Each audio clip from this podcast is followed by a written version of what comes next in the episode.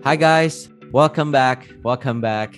Jadi di episode sebelumnya, episode di mana aku menginterview Kosadra, kita membahas tentang introvert dan extrovert dan juga pentingnya mempunyai mentor atau mengelilingi diri kita dengan circle atau komunitas yang positif yang bisa membantu dan support kita to level up. Nah, di episode ini aku pengen bahas tentang apa yang harus kita lakukan supaya kita bisa ketemu atau attract mentor, circle atau komunitas yang tepat. Jadi basically episode ini adalah sedikit episode lanjutan atau pembahasan dari episode sebelumnya di mana um, aku itu menginterview Kosadra. Nah, first of all, of course, semua yang aku dan para guest Better Story share di podcast ini adalah based on our thoughts and experiences. So what works for us doesn't mean it will work for you, but well since it worked for us, dan gak ada salahnya untuk kamu coba. That's why we share it here, right? Right, so sebenarnya pertanyaan ini udah sering banget dilontarkan ke aku. Bril, lu itu sering ngomong tentang mentor itu penting banget. Nah, the people we surround ourselves with itu juga penting banget, right? Tapi gimana dong untuk ketemu dengan mentor atau orang yang tepat yang bisa support our growth? Terus aku juga sering dapat pertanyaan seperti ini. Bril, apa yang akan lo lakukan kalau lo kehilangan segalanya dan lo itu harus mulai dari awal? Well, here's my answer. Yang akan aku lakukan pertama adalah to pick myself up.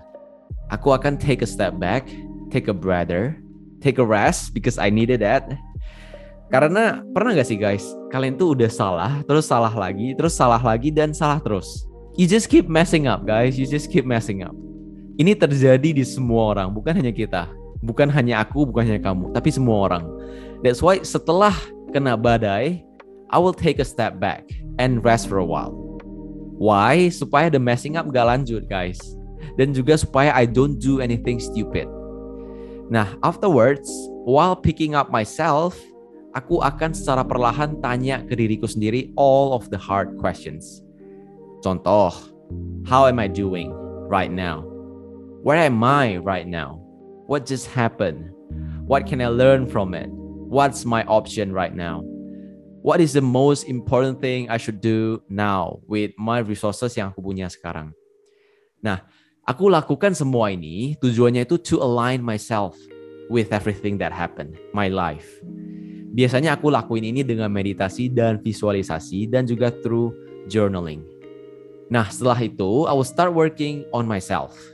Misalnya nih, dua tahun lalu, ketika aku terjebak di quarter life crisis, I started working on on myself dengan membaca buku Think Like a Monk yang berakhir membantu aku nemuin kembali my purpose dan juga to know that what happens to me is natural things.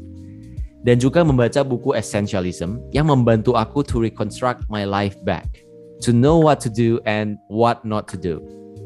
And also aku juga mau mention big thanks to Adam Smiley Poswolski for his TEDx talk video and juga for agreeing to go live with me on Instagram dan menjawab banyak banget pertanyaanku soal core life crisis karena itu benar-benar membantu banget. Nah setelah itu barulah I started to go back to build my business and my brand. Nah, as I was building my business and my brand, aku realized that I'm really into spirituality because it has really changed my life. Dan semenjak itu, aku mulai shift my focus to spirituality. Then I keep growing, I keep growing, and I'm getting better mentally and spiritually, but financially, not so much.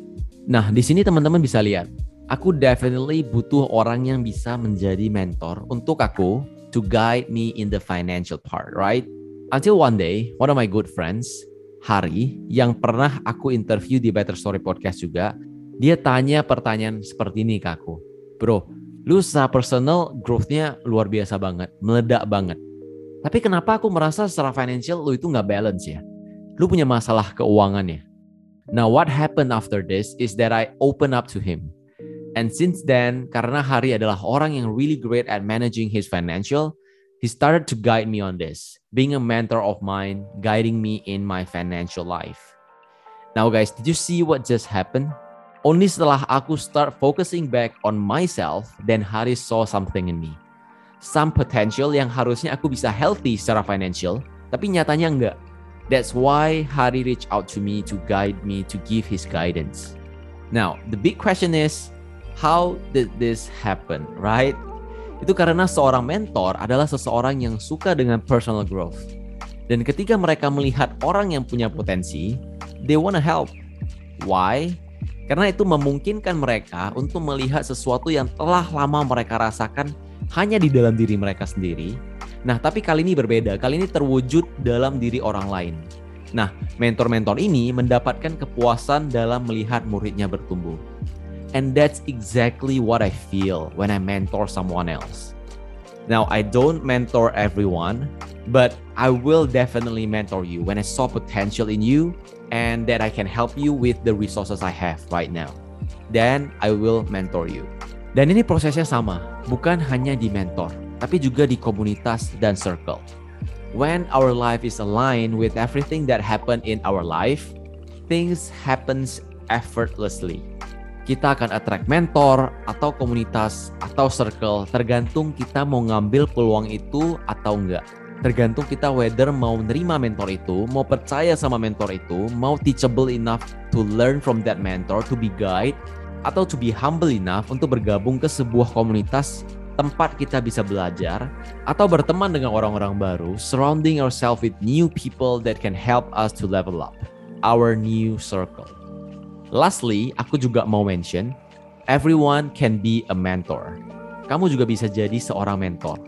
And also, yang aku contohin barusan adalah contoh kalau misalnya kita kehilangan segalanya dan mulai dari nol. Nah, kalau kita udah di tengah jalan, tapi kitanya nggak maju-maju, nah ada extra step yang harus kita lakukan terlebih dahulu.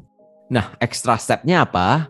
Extra stepnya itu adalah mengaudit circle kita, komunitas, dan juga teman-teman kita. Pokoknya semua orang yang ada di sekeliling kita harus kita audit. Apakah orang-orang ini adalah orang-orang yang tepat untuk berada di hidup aku sekarang? Apakah mereka slow me down? Apakah mereka drag me down? Can they help me with my situation right now?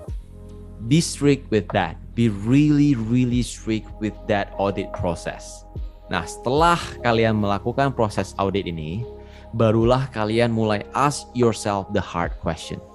Alright, so I will repeat to you again the formula, the step by step. Pertama, whether kalian mulai dari nol atau mulai di tengah jalan, sama aja. The first step, first thing first adalah you have to take a rest, take a break, and take a breather. Simply because you needed that. Nah, yang kedua, kalau misalnya kalian mulai dari tengah, do the audit process first. Nah, kalau kalian mulai dari nol, then the next step you have to do is ask yourself the hard question. You do this to align your life with everything that's been happening. Karena simply said, kalian itu habis kena badai. Kepingan-kepingan kalian itu berantakan semua, berserakan semua. That's why kalian harus ngumpulin semua kepingan-kepingan ini dan kalian susun satu-satu. By asking yourself the hard question. Jadi kalian bisa align your life with everything that's been happening. And then the next step yang ketiga is to start working on yourself look for resources yang bisa bantu kamu to get on track. Bisa jadi baca buku atau dengerin podcast atau start working on something you love.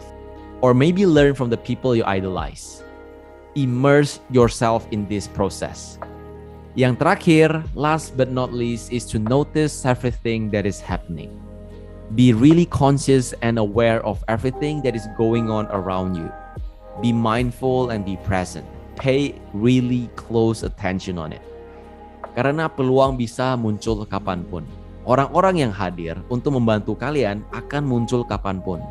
Dan ketika mereka muncul, take action. Because if you don't, then mereka akan jadi orang yang hanya cross path with you. They won't help you. Because teman-teman, please remember, when your life is in alignment, everything happen effortlessly. Note this down, I will repeat it again. When your life is in alignment, everything happen effortlessly. And I think that's all for this episode, guys. Drop me a message on Instagram if you have any questions for me. My handle is brilliant.liu. Brilliant.liu. B R E L L E I N T titik liu L E U. So yeah, looking forward to serve you and I will see you in the next episode. See you guys.